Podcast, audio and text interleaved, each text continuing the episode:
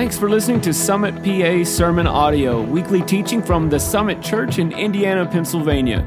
SummitPA.church, every life made different. So, uh, yeah, a few weeks ago we started our series in the book of Colossians, and um, and really what we're doing is just walking through this book systematically. Uh, and, and really trying to drill down into the context to help us understand the scripture a little better. Uh, the book of Colossians is uh, actually a letter written by the Apostle Paul to the church at Colossae. And, um, and the theme of this letter was the preeminence of Christ or the supremacy of Christ. This idea that nothing compares to the God we serve.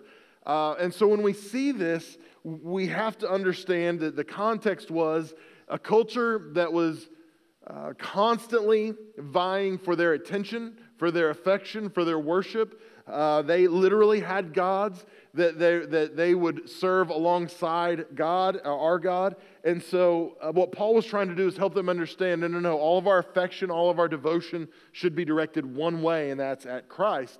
Uh, because he is supreme over all. And so that really is the theme we see throughout the book of Colossians, and we'll obviously see that some today as we walk through this passage. Uh, and just so you know, if you're one of those people that, that um, you like to work ahead, or I never, I was the last minute person, like I would do my homework minutes before it was due. I was that guy. Uh, but maybe you're not like that. Maybe you're like my wife, that uh, you work ahead on stuff. So if you want to, you can finish the book of Colossians, chapter 2, that chapter, uh, this week. Read through it this week. Um, it's from 16, verse 23, and that will finish that chapter, and that's what we'll be talking about next week. And I'm excited about next week's message already. Um, there's a lot of a lot of fun things to talk through. I don't know if it'll be fun. It'll be fun for me. It might not be fun for you, but be here next week. You don't want to miss it. So, Colossians chapter 2, verse 1 says this For I want you to know how great a struggle I have for you and for those in Laodicea and for all who have not seen me face to face now, this letter was written by Paul to a group of believers that he had never met. Um, Paul was leading a ministry. He started a church in Ephesus, excuse me, and one of the people that was saved in his ministry that surrendered their lives to Christ there was Epaphras. And Epaphras was from Colossae. And so when Epaphras had this transformational moment with Christ, he went back to Colossae and started a church. But he didn't just start a church there, he started churches in two other towns in that area. One of the towns was Laodicea. But Paul had never been there before. He was a spiritual father to this church in some ways, but, but, but he had never met them. And so he writes this letter and says, Hey, even though I've never seen you face to face, I love you, right? And this is what he's saying. He's saying, I'm for you, I believe in you, even though we've never seen each other face to face. Now, let me circle back to the first part of this. It says, For I want you to know how great a struggle I have for you and for those at Laodicea.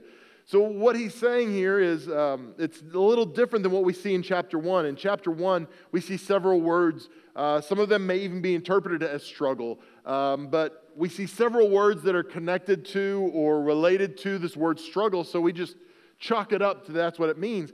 But if you really look at the context of this word in the Greek, what it really means is, in the Greek culture, in the Greek context, was um, this word literally means an assembly.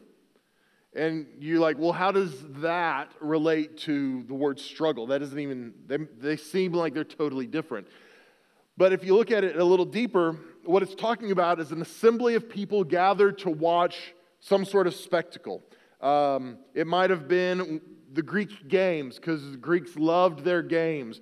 The most famous is the Olympics, but they had a number of different games that they celebrated to have contests uh, that would pit people against each other. There were games uh, in, the, in the arenas where gladiators would fight each other or set up scenarios and people would gather to watch. And so when Paul says, I'm struggling, what he's really saying is, I'm fighting.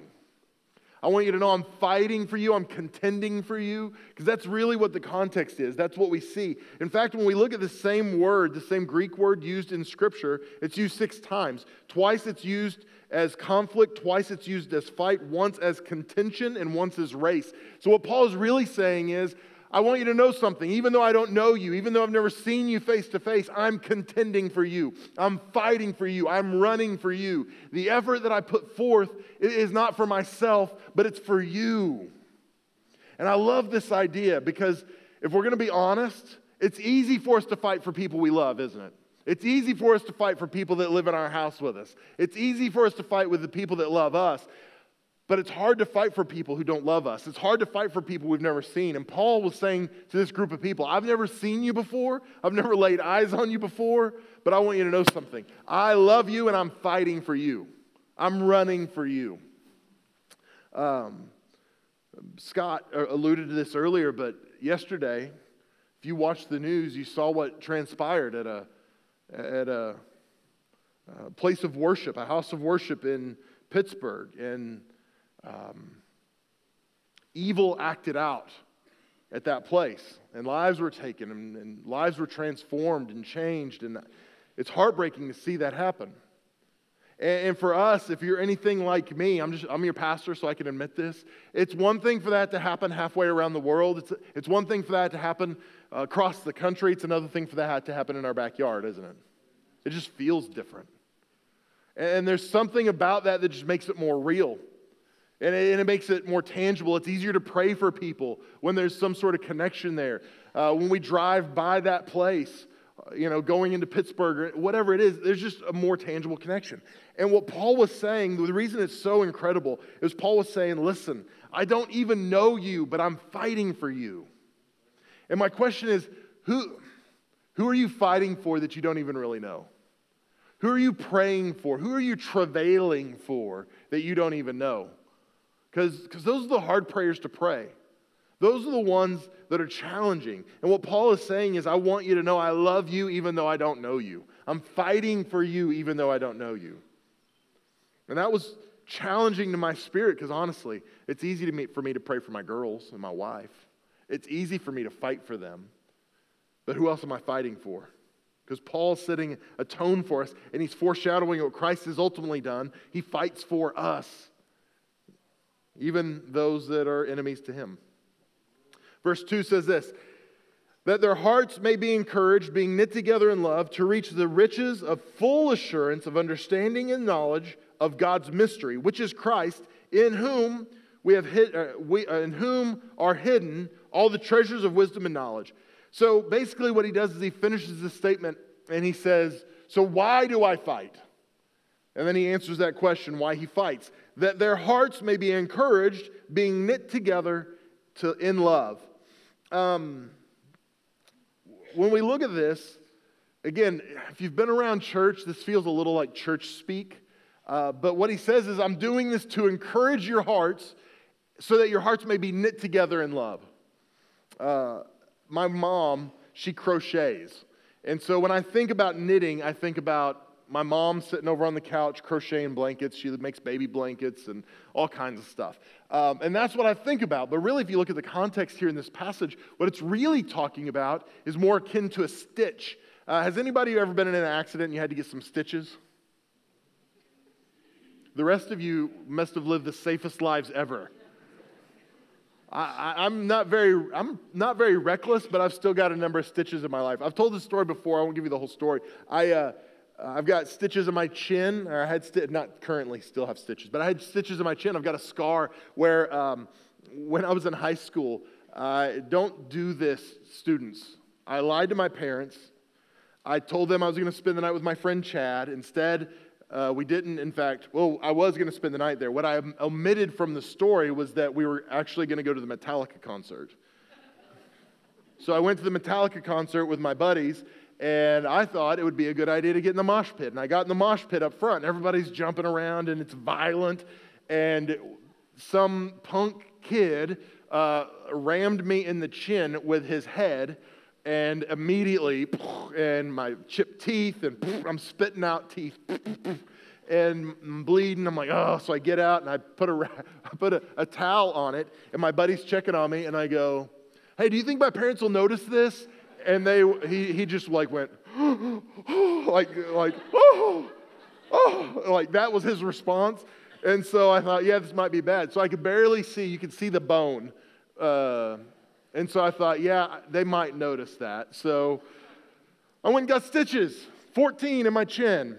And my dad was incredibly graceful. I'll get into that story some other time uh, but are gracious toward me, even though I didn't deserve it. But 14 stitches in my chin, you see the scar. That's why I have this beard, is to cover up the ugly that's underneath the beard. Uh, but I got the scar. I've got a scar here on my forehead where I fell when I was a kid and hit my head on some stairs and had to get stitches. Um, I got, had stitches in my thumb where I stupidly cut my thumb with a box knife. And this is what happens. This is my experience with stitches. What the doctor does with, with a stitch or with the stitches is he will take two pieces of tissue that are separate and bring them together. And over time, those two separate pieces of tissue will form scar tissue and they'll become one. And this is what Paul desires for his church, for the church of Jesus Christ, is that our very separate hearts will be stitched together as one. And over time, our hearts will literally become one. And we see this sentiment borne out in just a little bit. We'll talk about it in a few weeks uh, in in chapter 3. We'll get into this a little more. But Paul's desire is to encourage the body in such a way that we will come together and our hearts will be knit together. And that doesn't mean that we're going to agree about everything, it doesn't mean that we will always see eye to eye. But what it means is we will walk in unity and love for each other and that the world will be impacted by that. So his desire is unity in the body, that there is a oneness in us that we're for each other. That the same way he's fighting for people he doesn't know, his prayer is that we will fight for each other, that we will contend for each other, that we will run for each other. That's his heart for the church. Now, listen to this. He said, to reach all the riches of full assurance and understanding and knowledge of God's mystery, which is Christ. Now, this is the thing. Uh, there is no way for us to have full understanding of Christ. Scripture makes it clear we won't have full understanding of Christ until we get to heaven. So, what we do is we make do with what we know. And unfortunately, that can be limited at times. Because there are those of you that want all the answers all the time, don't you? I want every step along the way. I don't want you to show me the next step, God. I want you to show me all the steps, right? And that is not how God works. So, what we see here is He doesn't ask for assurance of full understanding, He asks for full assurance of understanding. So the word assurance here, the Greek word means most certain confidence. So he says, I want you to have a most certain confidence of understanding. And you go, well, that doesn't make sense. What, is, what does that mean? Well, the word understanding here, the, the Greek word is sunesis, and sunesis means uh, to know something, but, but if you look at it more literally, it means a running together, a flowing together with. And so the picture it paints is this picture of two streams. They come together and merge, where all of a sudden there's not two streams anymore, there's one stream. And then let me go to the next word. And this word, knowledge. So the full assurance of understanding and the knowledge of Christ. This word knowledge is epignosis. And we talked about this last year when we walked through the book of Ephesians together. And Paul uses this word several times in his letters. And the word epignosis means knowledge, but it just doesn't mean book knowledge. It's not like something you learn in a class where if I said, hey guys, we're going to have Christianity 101, I'm going to teach you a bunch of stuff about Jesus. That would be one thing. You would know some stuff about Christ. But what epignosis is, it's, a, um, it's a um, experiential knowledge. So what happens is, um, we don't just sit in a class, but what we do is we come into contact with Christ and we see Him work in our lives, we see Him transform our lives, and then we know something different than we did before. See, I've read books about things like quantum physics, which makes me sound smart, but I'm not, because I don't know anything about that stuff. But if you brought, uh, if you brought a, a quantum physicist in here, he could tell you all about it, because he's seen it, he's done the experiments, he's experienced it. I could tell you some stuff about Major League Baseball, because I've read some stuff, I've read some magazines, some articles, some books, but I've never played it before. So if I had a former Major League Baseball player here, they could tell you all about it because they've experienced it. And I, my fear is that churches across our nation are full of people that know some stuff about Jesus, but they don't have epignosis. They've never experienced Christ in such a way that they have this deep understanding of who he is. Does that make sense to anyone? And so, what my desire is, is for the church not just to be a place where we gather and learn some stuff about Christ, but it's, it's that we would come together and experience the Christ, that we would come into contact with him and let him change our lives. So, what Paul's really saying here, let me, let me, let me boil this down, what he's really saying is his desire is that they would have full assurance or the, this confidence in what Christ is doing in them. That, that these streams that are merging together, it's us surrendering our will to God. It's us saying, God, I want to become who you want me to become. And, I'm going to give up trying to understand everything. And I want to understand what I need to know about you. There's this idea in storytelling called suspended disbelief.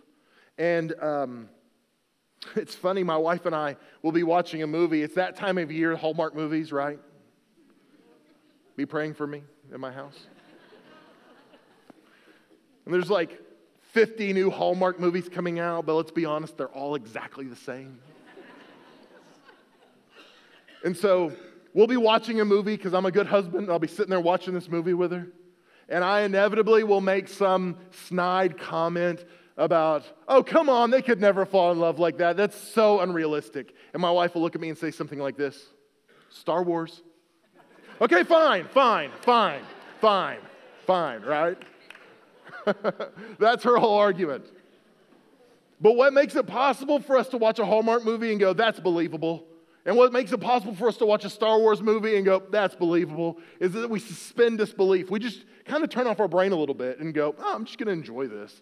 And this is what we have to understand. When it comes to Christ, there are some things we cannot understand. That's why faith is involved. And I'm not saying we totally turn off our brains, but there's some things we have to go, okay, God, I don't have all the answers. I don't need all the answers. I'm going to trust you in this. This is where we're going to come together and I'm going to have the full assurance of, of confidence, of understanding and knowledge of who you are. I'm going to experience you. I'm going to trust you deeply. And because of that, I can walk in who you are.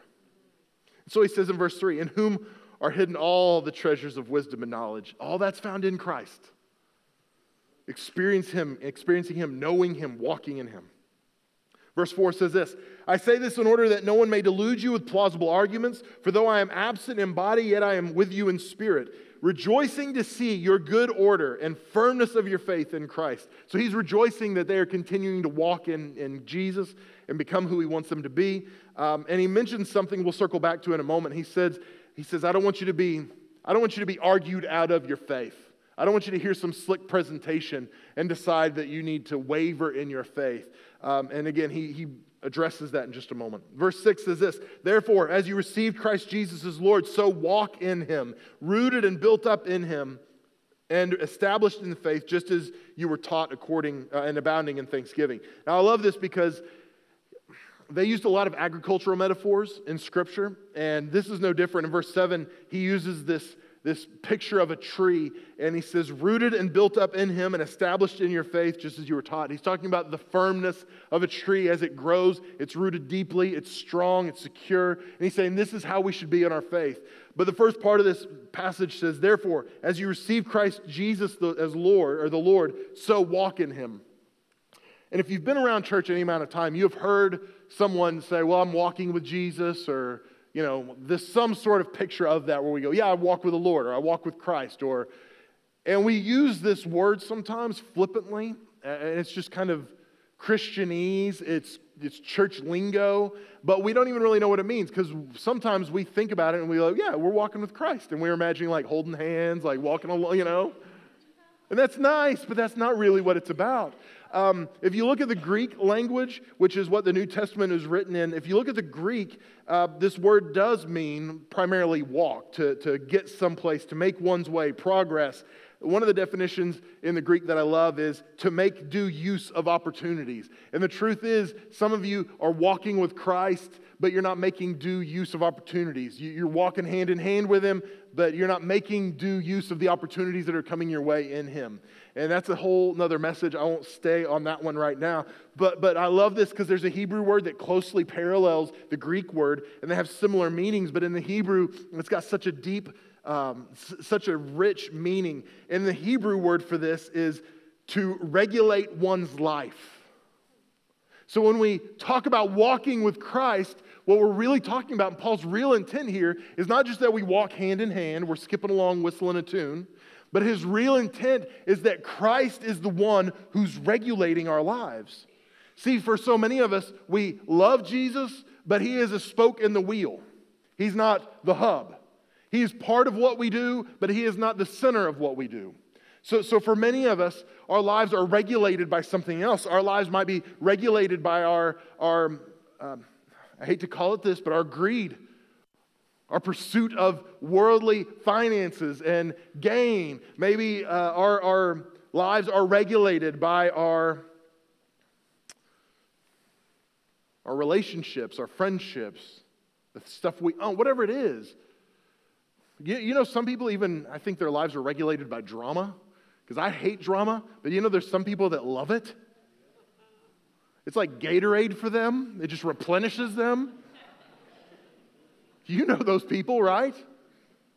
And this is what I would tell you if your life is regulated by anything other than Christ, you're going to be unhealthy. I, I was thinking about this. Um, some people, they have an irregular heartbeat, an arrhythmia.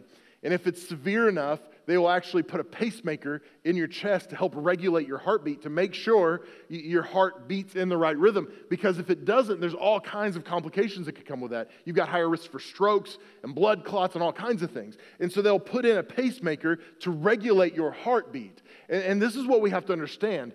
Um, if our heart is focused, if the devotion of our life is centered on anything other than Christ, we have an irregular heartbeat in our spirit. So we'll never be as healthy as we should. We're at higher risk for problems, if I can say it that way. But when we allow Christ to regulate us, when He's not just part of our life, but He's the center and the focus of our life, then our heart beats in a regular rhythm.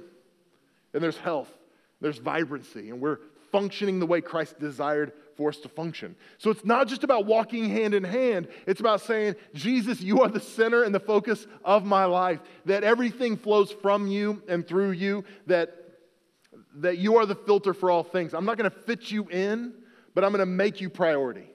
Does that make sense to anybody? Now, I'm not going to get into how to apply that to your lives because then you're going to think I'm being mean to you because there's all kinds of applications here. And this is what I would tell you to do ask Christ, what areas of my life, Holy Spirit, tell me what areas of my life are you not supreme in? What areas of my life are you not regulating? And then allow Him to start regulating your life in that way. Colossians 2, oh, I skipped back up. Let me skip back down. Here we go.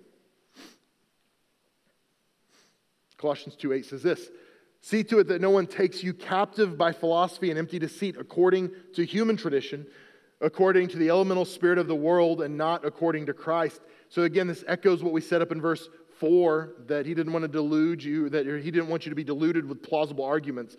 And what we see here is this understanding that, um, that a slick presentation can lead us to the wrong direction.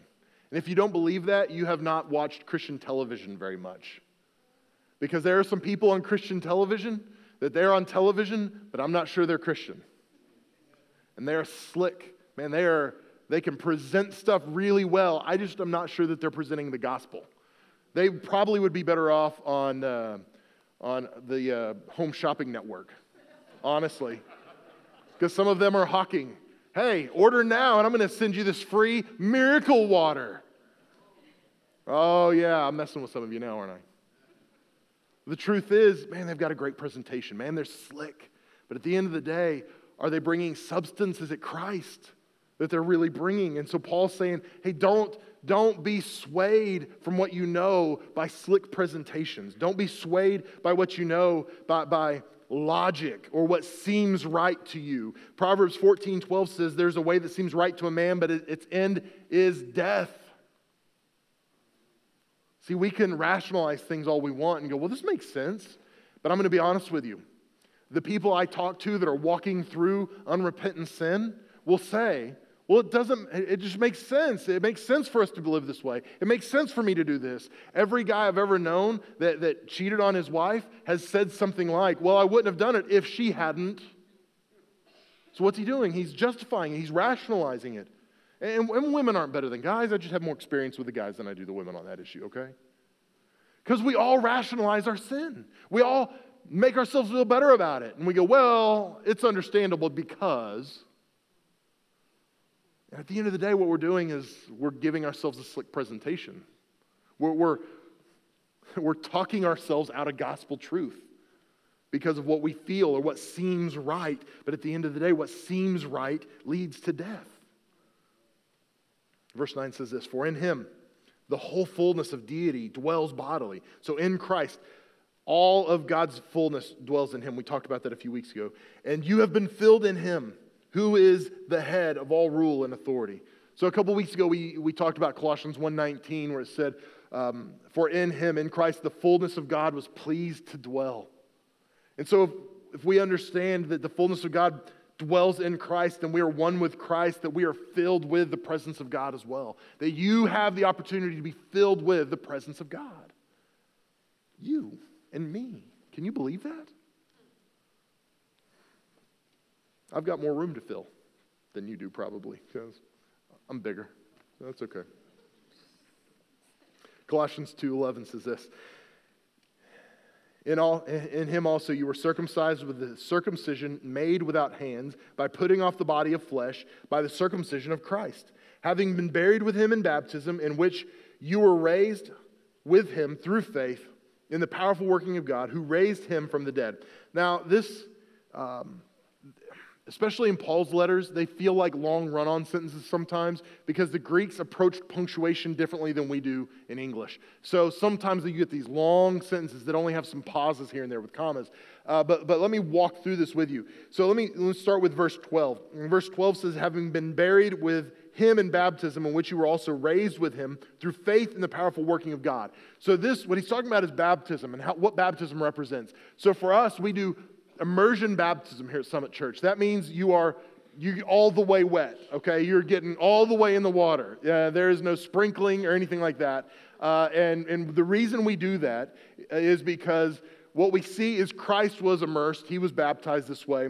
And what we see here, Paul talking about, is this representation that when we're buried, or when we're baptized, it represents being buried with Christ and coming alive with Christ. So when we come out of the water, it represents new life. Now, I want you to know something being baptized doesn't save you, okay? It just represents what God is doing in you. Okay? So if you don't get baptized, that doesn't mean you can't go to heaven. But, but baptism is something we do to proclaim Christ's love to the world. And so, what Paul is telling the church is hey, baptism represents what really happened. It's not just a religious act. You were dead and you were brought to life. He says in the first part, in verse 11, uh, in him you were circumcised with a circumcision made without hands. Now, um, this is what you have to understand. In the New Testament church, first century church, circumcision was a huge issue because you had Jewish people who had converted to Christianity. They, they, they accepted Christ as their Messiah and as their Lord, and so they kept their traditions and they carried that into the church. And then you had Gentile believers, uh, people who had no Jewish background, who were being saved and brought into the church. And the, the Jewish people were saying, You need to convert to Judaism, because it was all kind of one big conglomerate at that point. And so you need to do what we're doing in order to be accepted in the church. And, and one of those things was to be circumcised. And you can understand if you were a new believer and you're like, man, I like this. I want to be a part of this. There's something different about this. I can't wait. And then they said, oh, and by the way, we need you to sign up for a surgical procedure. right? On an area you might be uncomfortable talking about. Sign up here. You got to believe that church membership would dip steeply at that point, right? That's the worst growth strategy in the world. And so they were divided on this issue, going, whoa, whoa, whoa, why should we have to do that? And so Paul weighs in and he talks about it a little more next week. We'll get into it some. But, but really, what he says is hey, in Christ, there's no longer a need for a physical mark because circumcision represented uh, the covenant between God and, and his people. And it was a physical mark. And Paul says, no, no, no, we don't need that anymore. We don't need a physical outward mark because our hearts have been marked. Because our hearts have been marked by Christ, we no longer need to put on a show. We need to put on a front. Um, we don't need to, to act this way or say, oh, here's what we do. So, again, we'll talk about this more next week. But what Paul says is, no, no, no. If it's marked in your heart, then why should it be marked on your body? Because we're His. And so Paul weighs in on that. And again, we'll talk more about that next week. Uh, and I'm excited to share that with you as well, because we're really going to be talking about God's, I think, God's view on, on worship, on why we pick some things to be important and not others. So we'll weigh in on that. We'll talk about that more then. Verse 13. This is my favorite portion of this passage. And you who were dead in your trespasses and the uncircumcision of your flesh, God made alive together with him, having forgiven us all our trespasses by canceling the record of debt that stood against us with its legal demands. This he set aside, nailing it to the cross. So when we talk about God, it feels like we talk about him in this dualistic way, where we say God is benevolent and loving and gentle and merciful and graceful, but then we say, but he's also a God of justice. And he's a ju- in some ways, he's a militant God. He is righteous and he is holy. And so we go, how do we reconcile that? That's hard to understand, isn't it? Um, my daughter, my youngest daughter, it's, it, I will get onto her sometimes. And she's got such a tender heart, it's hard for her to understand. Hey, I, I discipline you because I love you. There's lots of parents that don't discipline their kids, and they call that love. I, I think that's abuse. So I discipline you because I love you, right? I want you to end up where I want you to be. And this is what you have to understand God disciplines his kids because he loves us, but God never, ever, ever, ever, ever, ever, have I made that clear yet? He never causes tragedy in our lives. God never says, I want them to learn a lesson, I'm going to give them cancer. Never. He never says, Hey, I, I want to cause people to pray, so I'm going to send a gunman into a synagogue. That's not God. He is good. He's the embodiment of good. Evil cannot flow out of him. Okay? But what God will do is say, I'm going to take this brokenness and this hurt and this regret and this failure. I'm going to take all this, I'm going to redeem it for my glory. I'm going to, I'm going to bring something good out of it. And that's what our God does. So, what we have to understand is um, He is good and loving and benevolent, but He is also righteous and holy. And, a righteous and a holy God cannot exist with, cannot um, coexist with, with sinfulness. And so, what we have to understand is according to the law, which God cannot violate because He is holy, according to the law, um, sin must be punished because he's righteous and he is holy, but because he is good and benevolent and loving, he said, It's going to be punished, but it, my punishment's not going to fall on my children. And he sent his son into the world to take on the sin of humanity so that the, the punishment that rightfully belonged to me did not fall on me, but fell on Christ. The, the punishment that you deserved, which according to the law is death, did not fall on you, but fell on Christ. This is who our God is. He, he uses legal language here when he talks about trespasses and when he talks about canceling the record of debt. So, what he's really talking about is a legal transaction. He says, Hey, legally, you're not guilty any longer. My son is guilty. And what we see is our Heavenly Father, God, is the judge. He is the righteous judge sitting in that place. And when, if, again, putting it in legal terms, when the enemy of our soul, if we can call him the district attorney, now, if you're just the district attorney here, you're not the enemy of our soul. We're talking about Satan. He brings accusations against us. And he says, Oh, don't you remember when they, don't you remember that they, hey, they just did this? And this is what happens God, our Heavenly Father, declares us just. In Romans chapter 8, it says this in verse 33 Who shall bring any charge against God's elect? It's God who justifies. Verse 34 says, Who is to condemn? Christ Jesus is the one who died. More than that, who was raised, who is at the right hand of God, who indeed is interceding for us. So, what Paul is asking the Roman church is, Hey, who's going to condemn you? The DA has nothing on you because our Father is the judge. And our Father says, Hey, you think you've got some evidence, but I'm declaring them justified. They are just, they are righteous. So whatever they did, whatever you accuse them of is gone. And that sin, that punishment has to fall on someone. And so Paul follows that up and he says, Hey, but that's falling on Christ. He died for us. Not only did he die for us, he was raised again. And not only was he raised again, he's now at the right hand of the Father interceding for us. He is praying for us. He's talking to his Father on our behalf. That's what Christ is doing. That's what he wants to do for you if you're here and you've never surrendered your life to him. Verse 15, finish with this. He says, He disarmed the rulers and the authorities and put them to open shame by triumphing over them in him. You know, again, he comes back and settles on this thought of Christ's supremacy even over rulers, over kingdoms. Some of you are frustrated with the direction of our state government or our national government or our local government, but I've got news for you. God is supreme over all of them. there is not a king or a president or a prime minister in the world that doesn't bow their knee to our God. What we see is our God is supreme over all. We can trust him. What I want to do is, I want to give you an opportunity. If you're here and you've never surrendered your life to Christ, you've never experienced life in Him, I want to give you an opportunity to do that. I'm not going to embarrass you or bring you forward. I just want to pray for you, and then I'm going to pray with you. So if you would bow your heads and close your eyes all over this room.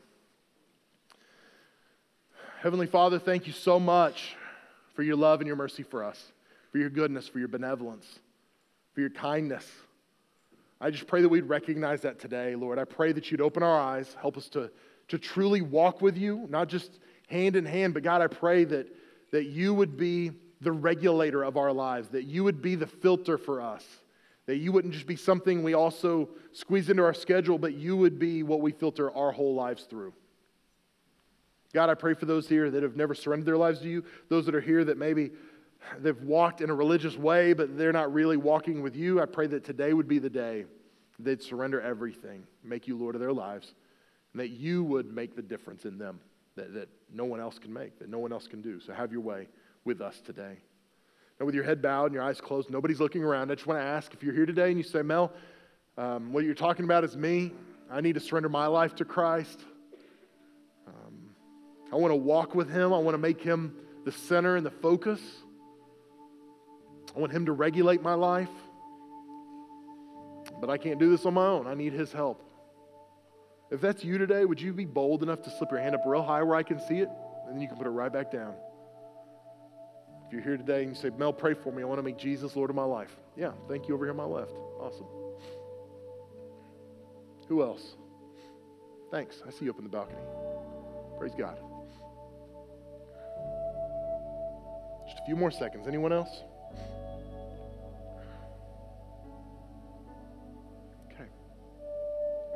I'd like everyone in the room to repeat this prayer with me. Say this out loud Dear Jesus, thank you for loving me, and thank you for saving me by paying the price for my sins on the cross.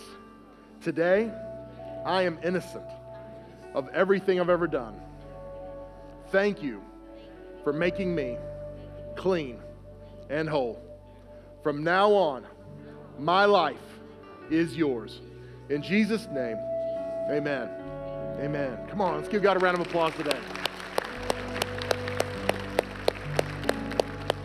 Now, listen, if you prayed that prayer today and you meant it, whether you raised your hand or not, I just want you to know Scripture says that you're a new creation today, that the old is gone and the new has come. And we want to help you take the next step. We want to help you grow in your faith. So if you prayed that prayer and you meant it, if you would take one minute and fill out the card that's in the seat back in front of you. On one side it says need prayer, and the other side it says salvation fill out the side of the card that says salvation and just drop it in one of our offering boxes as you leave. There's two in the back of the room, one in the balcony, and one just outside these east doors as well. Let us know about that, and the next day or two, one of our staff is going to reach out to you, get you some resources, and get you plugged into relationships that are going to help you grow and become who God wants you to be. If you're watching online and you made that decision today, I just want you to know I'm so proud of you. I'm so excited for you, and we want to help you take the next step as well. So if you would, please text the word salvation to the number 555 888. And uh, if you if you prayed that prayer and you meant it, text us. Let us know. We're going to help you take the next step, whether it's here in Indiana or somewhere throughout the United States or world. We'll help you get plugged into a church. And if you can't reach one of the cards here in the room, feel free to text salvation to that number. We'll help you take the next step. Here's what's going to happen right now the worship team's going to lead us in one more song. We're going to worship our supreme God together. And while we're doing that, our prayer team's going to come forward and they'll be on either side of the stage. If you need prayer for any reason at all today, step out as we begin to sing, find one of them, let them agree with you in prayer. And then in just a moment, our executive pastor, Steve Rhodes, is going to come and he'll dismiss us and close us out. So why don't you stand your feet all over the room? We're going to worship together one more time before we go today. Guys, I tell you all the time, I hope you know it. I love you more than you know, and I'm so honored that I get to be your pastor. God bless you guys. Have a great week.